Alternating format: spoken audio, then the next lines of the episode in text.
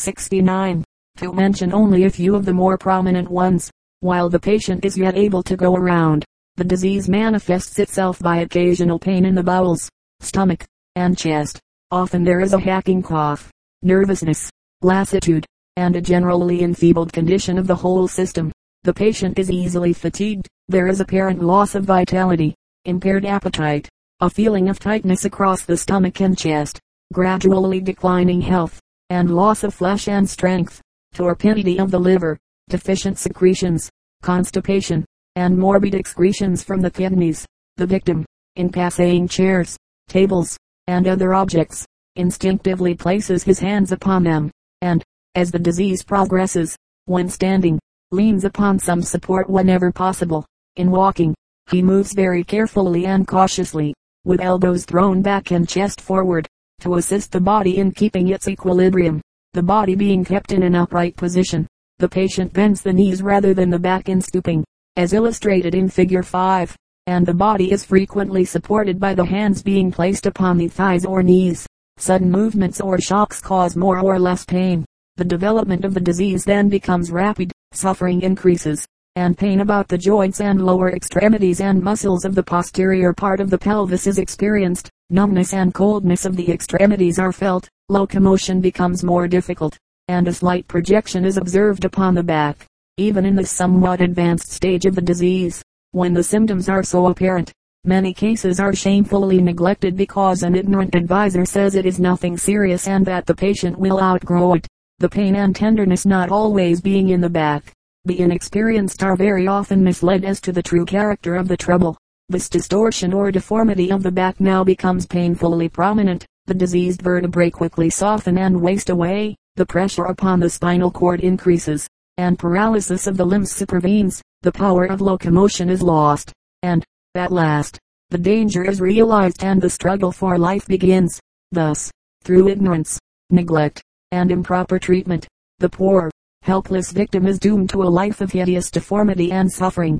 We would, therefore, urge upon parents whose children are afflicted with this terrible disease, the great importance of placing them under the care of surgeons who have for many years made the treatment of such cases a specialty and who had every facility and all necessary surgical appliances for ensuring success in every case undertaken. Treatment. The great essentials for the successful treatment of disease and deformities of the spine are first, a thorough knowledge of the structure and parts involved by the disease. Secondly, the adjustment of mechanical appliances perfectly adapted to the requirements and necessities of each individual case, and the proper use of our system of vitalization applied to the spinal muscles to strengthen the weaker and relieve the undue contraction of the stronger. For many years our specialists have experimented, and have given the various appliances in common use in these cases most thorough and practical tests, and have found them very defective, being generally constructed upon wrong principles. The physician who sends to a mechanic for an appliance, such as are now made in the shops of most instrument makers, and uses the same, is doing himself an injustice and barbarously torturing his patient by forcing him to wear an apparatus which is heavy, clumsy, and inevitably injurious, instead of being beneficial in its results. In the treatment of diseases and deformities of the spine, there should be no compromising. The appliance that fails to give complete support should not be worn. In our treatment of these maladies we employ only appliances which are constructed under the personal supervision of our specialists upon principles dictated by common sense and the actual necessities of the case. We do not confine the body in an iron jacket. Our apparatus is light, yet durable, and is worn by the most delicate children without pain or inconvenience. It gives proper support to all parts, and is so nicely adjusted as to produce pressure only upon those points which should receive support, leaving the muscles of the spine freedom of action, thereby assisting in their development. In many hundreds of cases treated by our specialists, the disease has been entirely cured and the deformity removed. After seeing the patients and adjusting the appliances, they can generally be treated at their homes. Lateral curvature of the spine, crooked back. This deformity appears more frequently in anemic persons, in whom the flexibility and elasticity of the muscles are weakened, than in those of a plethoric habit. It is generally contracted during youth, between the ages of 12 and 18. Persons of sedentary and indolent habits are especially liable to this deformity. Hence, girls are most frequently its victims. It is never seen among the natives of tropical countries who habitually live in the open air, and seldom among the barbarous races of northern latitudes. A distinguishing feature of the American Indian is his erect carriage.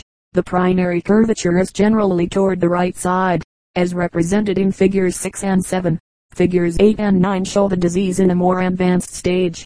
The ribs are thus forced into an unnatural position, and the vital organs contained in the cavity of the chest are compressed or displaced thus distorting the form of the whole upper portion of the body. Symptoms. The first indication of lateral curvature of the spine is a marked projection of the right scapula, or shoulder blade. It is sometimes first observed by the dressmaker, or, accidentally, while bathing. The right shoulder is slightly elevated, while the left hip is depressed and projects upward. If not corrected while in its earlier stages, it progresses very rapidly, and a second curvature is developed. The symptoms vary in different cases, and in the early stages are somewhat obscure and indefined, but generally the patient feels a sense of uneasiness, languor, stupor, and nervousness, loss of energy and ambition, general debility, poor appetite, gradually declining health, loss of strength and flesh, and, as the disease progresses, a slight elevation of one of the shoulder blades is noticed, as well as the deviation of the spine to one side. The curve, or distortion, of the spine increases more rapidly as the body becomes heavier, the spine often assuming the shape of the letter S and, from compression by torsion of the vertebrae and distortion of the ribs, the vital organs are encroached upon, causing serious functional derangement of the heart, lungs, liver, and stomach, producing, as its inevitable consequence a list of maladies fearful to contemplate. Causes, in rare instances, the lateral curvature of the spine is due to defects of certain bones of the pelvis or limbs. Cases are recorded in which this deformity was caused by diseases of the abdominal organs. But, as we have intimated, it is generally due to a lack of tonicity of the muscles, or, as a late writer has expressed it, want of correspondence in the antagonism of those muscles which control the motions of the spinal column. Habitual sitting or standing in a leaning posture, or standing upon one foot, thus constantly using one set of the muscles of the back, while the other becomes enfeebled by the lack of exercise, is a common cause of this deformity. The habit which so many schoolgirls contract of drawing up one foot under the body while sitting, often produces a lateral curvature of the spine.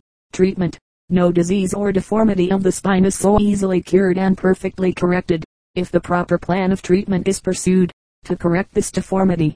Many ingenious forms of apparatus have been devised and invented by our specialists, which should be carefully adjusted to each individual case. In addition to this, our method of treatment by vitalization, and by mechanical movements and manipulations, is almost indispensable in these cases. It never fails to give relief, and, if properly pursued, invariably results in a permanent cure. Deformed feet, hands and limbs. There are thousands whose feet, hands, and limbs are almost entirely useless. Besides having an unsightly appearance, their condition has been helpless so long, their treatment so varied, and their hopes of relief or cure have been so often disappointed, that few can believe the truth of our statement, when we positively assert that we can correct and cure nearly all cases of talipes, club, or crooked feet and deformed hands, and make them as perfect in appearance, and as full in action, as feet and hands which have never been deformed. While this may seem miraculous, or even impossible, to those who are unacquainted with the wonderful improvements and rapid progress made in this department of surgical science, it is attested and verified by living witnesses whose feet and hands were once deformed and useless, but which have been made perfect by our new and improved method of treatment. We do not make these statements in a spirit of vain boastfulness, but having devoted many years to improving and perfecting surgical appliances and apparatus, and having had practical experience in the successful treatment of thousands of cases, we do say that our manner of treatment is original and employed only by us. We entirely ignore the ineffectual methods usually employed in such cases. Our treatment causes no pain, and little inconvenience, yet the curative results are speedy and certain, and a hundredfold more satisfactory than those obtained by any other course. We have most thoroughly tested all the best forms of treatment heretofore devised and employed in this class of diseases, and have adopted the best features of all the various methods heretofore pursued. We have combined these with our own improvements and, as the result, we have perfected a thorough and efficient system of treatment. based upon scientific principles. Illustration, figure 22. The above illustrations represent various deformities cured by our specialists at the Invalids Hotel and Surgical Institute.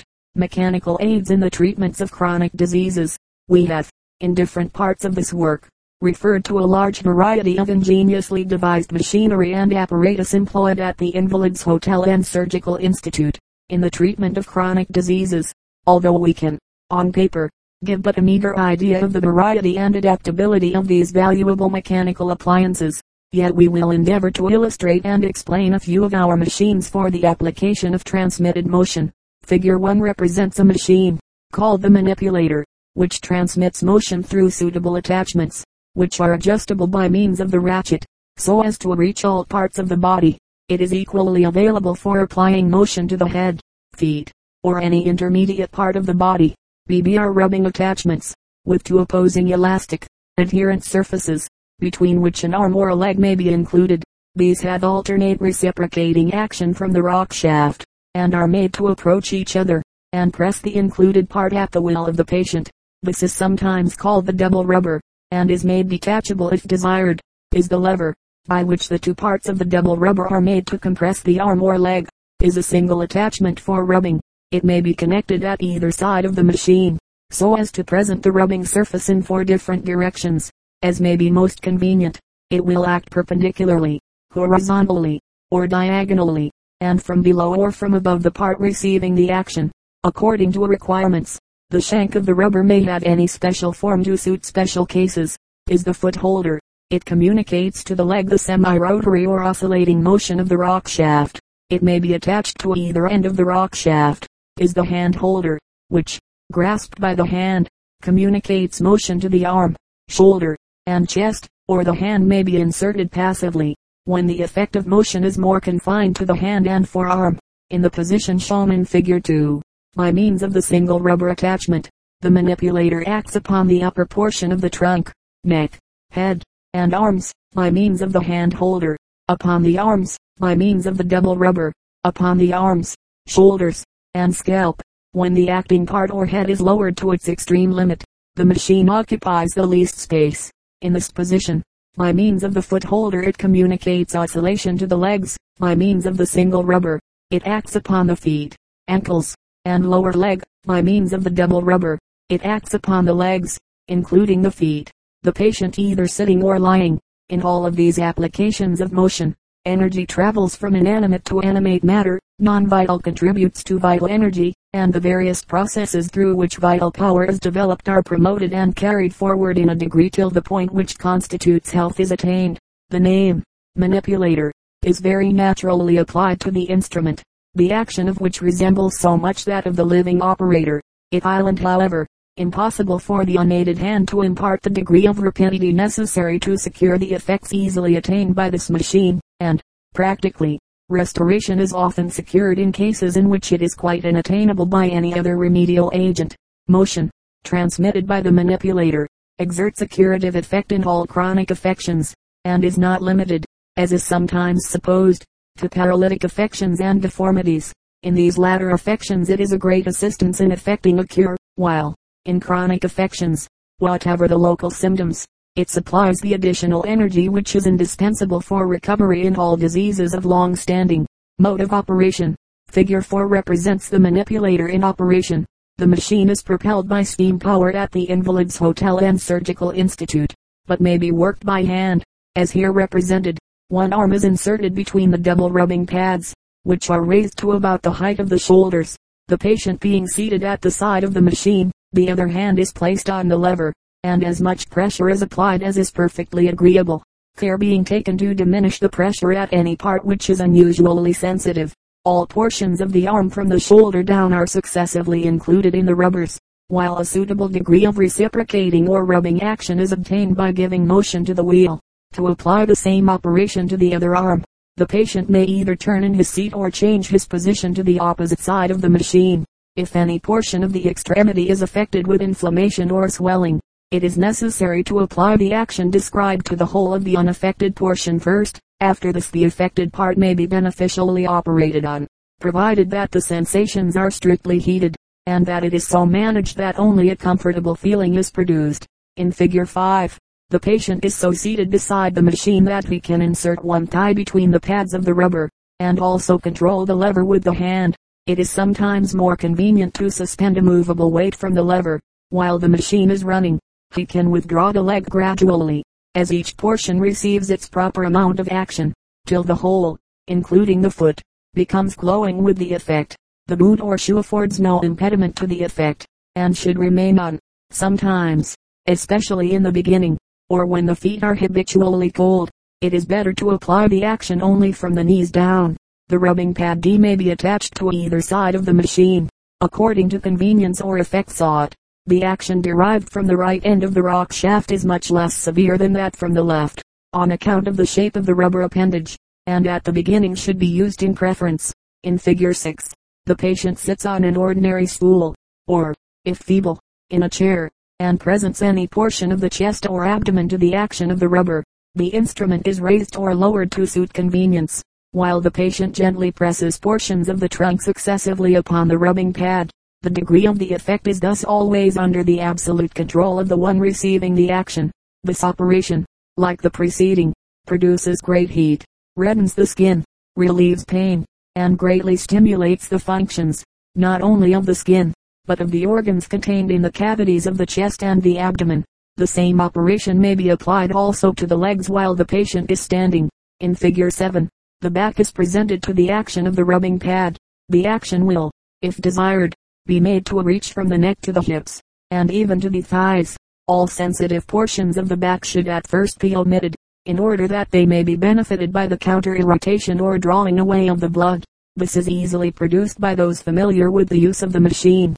The rubbing of the back should be deferred till the close of each application, in order that the spinal centers may be relieved of hyperemia, or excessive blood. The machine, as represented by figure 8, is brought to the desired elevation, about as high as the shoulders, and the hand holder is attached. One arm is extended horizontally, and the hand grasps the hand holder, while rapid motion is given by turning the wheel, and alternate twisting motion is communicated to the arm which causes corresponding pressure and relaxation of all the soft tissues of the limb, combined with slight rubbing or attrition. The action is increased by contracting the muscles, and also by grasping at greater distance from the center. Both hands may grasp at the same time, or the two sides may receive the motion in turn. The effect is similar to that of the rubbing before described, but it is less limited. By grasping firmly, it may extend to the whole chest. The foot holder is attached, as shown in figure 9, and brought by the means before described to a position to receive one foot at a comfortable elevation, the leg being extended, while the patient is seated in an ordinary chair in an easy position. The action is precisely like that above described as applied to the arm, and extends to the thigh and pelvis. If the knee is slightly flexed, the action is almost entirely confined to the lower leg. Each leg may be operated on in turn. Mode of applying mechanical movements to very feeble invalids. Experience demonstrates that no degree of feebleness excludes the beneficial use of these operations. Invalids too weak to stand, or able to help themselves in the least degree are often treated with perfect success. A judicious use of the manipulator always increases nutrition and strength without any fatigue or exhaustion. However feeble the patient may be, it is only necessary to provide for these cases additional conveniences, so that the applications can be made in the recumbent position and also that proper intervals of rest be allowed between successive operations. For this purpose couches are provided, each containing a certain portion of the manipulator. These are operated by means of a short connecting rod, joining the rock shafts of the two pieces of mechanism, as shown in figure 10. The vibrator has two small discs, or heads acting through an opening in the couch on which the invalid rests. These impinge with a rapid, direct stroke upon the portion of the body exposed to the action. The top of the couch is adjustable, and is quickly placed at the elevation which secures the proper force of the instrument, as shown in figure 11. By simply turning and moving the body, the patient brings any part in contact with the vibrating discs. The cut represents the vibrator, in which the force impinges at right angles with the surface of the body, sending waves of motion through its substance. The rubbing which is shown in figures 4 and may 5 be applied to all parts of the body in a recumbent position. A couch is required of similar construction to the vibrating couch. but with a rubbing pad instead of vibrating heads acting through the opening and operated by appropriate connections, as shown in figure 12. The top is adjustable, and the degree of effect desired is capable of easy regulation. The patient turns different portions of the body to the action of the rubber as required. Kneading. Kneading is a process applied chiefly to the abdomen. The purpose of this operation is to increase nutrition, the muscular power and action of the abdominal walls, and the function of the organs which they contain. Three modes of applying this operation by the mechanical apparatus are in use, effected by the direct, the rotary, and the revolving kneader. The direct kneader. This resembles in form and action the vibrating instrument shown in figure 11. The impinging heads, however, are made broader, the motion greater in extent, and the rate of motion less than one tenth of that employed for the purpose of vibrating. The slowness of motion seems to increase the action of the muscles. The rotary kneader. The action of the kneading heads in this form of apparatus, as shown in figure 13, is inward and upward alternately and it is eminently well calculated to stimulate the action of the abdominal organs. The revolving kneader, in the form of kneading apparatus, shown in figure 14, two thick rollers, which move freely on axes at the extremities of arms, projecting on either side of a shaft turned by a crank or belt, are made to act alternately upon each side of the abdomen. In the methods of kneading above described, the degree of force acting on the body is governed by an arrangement for elevating or depressing the upholstered top of the couch upon which the patient rests, and through which the action is transmitted to the body. If this form of apparatus is driven at a rate ten times more rapidly than is desired for kneading, the effect is vibratory, and it island in fact, used for that purpose. The cure of swellings and tumors. The application of motion through the manipulator promotes absorption and thus all kinds of swellings and non-malignant tumors are made to diminish under its use. In these cases the vessels of the affected part are distended with stagnant blood, and a portion of the fluid passes through their walls, distending the surrounding tissues, which become more or less hardened, by the transmission of active motion to the affected parts. The contents of the vessels are urged forward, the outside fluids are thus permitted to return to the general circulation and become subject to the energetic vital action of the general system local deficiencies of oxidation being increased to the normal degree, causing destruction of morbid matter and giving place for new and wholesome nutritive materials for vital use. In short, normal functional activity is established, both locally and generally. Scrofulous, dropsical, rheumatic, and other local accumulations disappear, and even tumors are dispersed, by the use of the manipulator, in cases in which the knife would otherwise be required counter irritation and revulsion. Artificial means have always been employed to produce an energetic flow of blood in different parts of the body, thereby relieving morbid distention of the vessels, and consequent irritation and pain in neighboring parts. Cupping, hot applications, mustard, capsicum, blisters, and other irritants, are resorted to, but their effects, while generally very good in acute cases, are too transient to be of material aid in chronic affections. By the use of the manipulator, we can produce the most thorough revulsive effects, operating upon large surfaces, and causing large masses of muscle to receive an increased amount of blood, thus drawing it away from parts oppressed by too great a supply, constituting engorgement. No injury is done to the parts acted upon, on the contrary, they are strengthened by the application, which can be repeated as often as necessary till relief is permanent. Thus, the head, heart, digestive organs, liver, chest, or whatever part is oppressed by excessive blood, may be speedily and permanently relieved, by means of this ability to relieve any part of the system from engorgement, and consequent inflammation and its results, are we enabled to permanently cure a large variety of chronic inflammatory, ulcerative, and nervous affections. Local inflammations by this method of treatment may be speedily cured. Cure of neuralgia by the transmission of motion through the manipulator and other ingeniously devised apparatus and machinery, we increase the functional power and activity of the muscles, and thereby diminish morbid sensibility of the nerves, which is present in neuralgia. Prolonged and excessive nervous action is attended with too great a rush of blood to the nerve centers, which can only be relieved by increasing the flow in the muscles. Congestion, or hyperemia, in the spinal cord or brain, or both is a condition ever present in neuralgia. The application of motion through the manipulator causes the blood to flow to the muscles, thus relieving nervous congestion and consequent neuralgia. Cure of paralysis. In no single disease has the transmission of motion through the manipulator proved more thoroughly efficacious than in paralysis. The most prominent requirements in these cases seem to be the following. Excessive blood in the brain and spinal cord needs to be removed and diverted to parts in which it will be full instead of obstructive. The contractile power of the capillaries should be improved. The quality of nutritive fluids should be improved by the promotion of oxidation through increased circulation.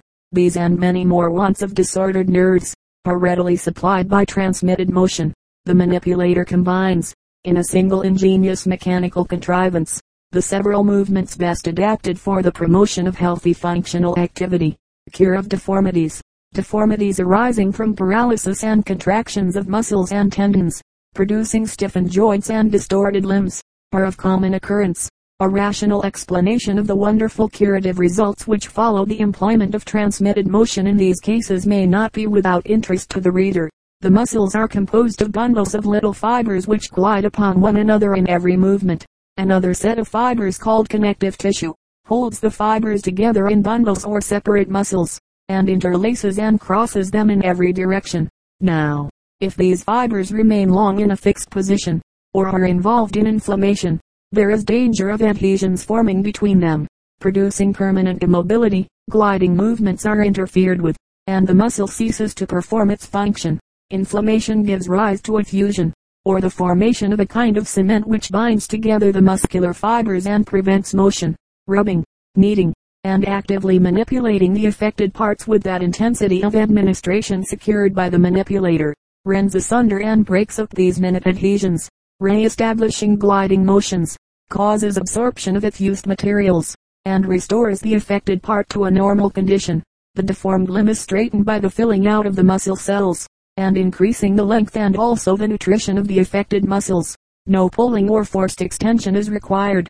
Deformity ceases when the conditions upon which it depends are removed by rational appliances, which are always agreeable. No brace, splints, or other confining appliances are necessary, except in rare cases in which the bones are very badly distorted, in withered and deformed limbs, resulting from infantile paralysis. The manipulator furnishes the most agreeable, direct, and certain remedy.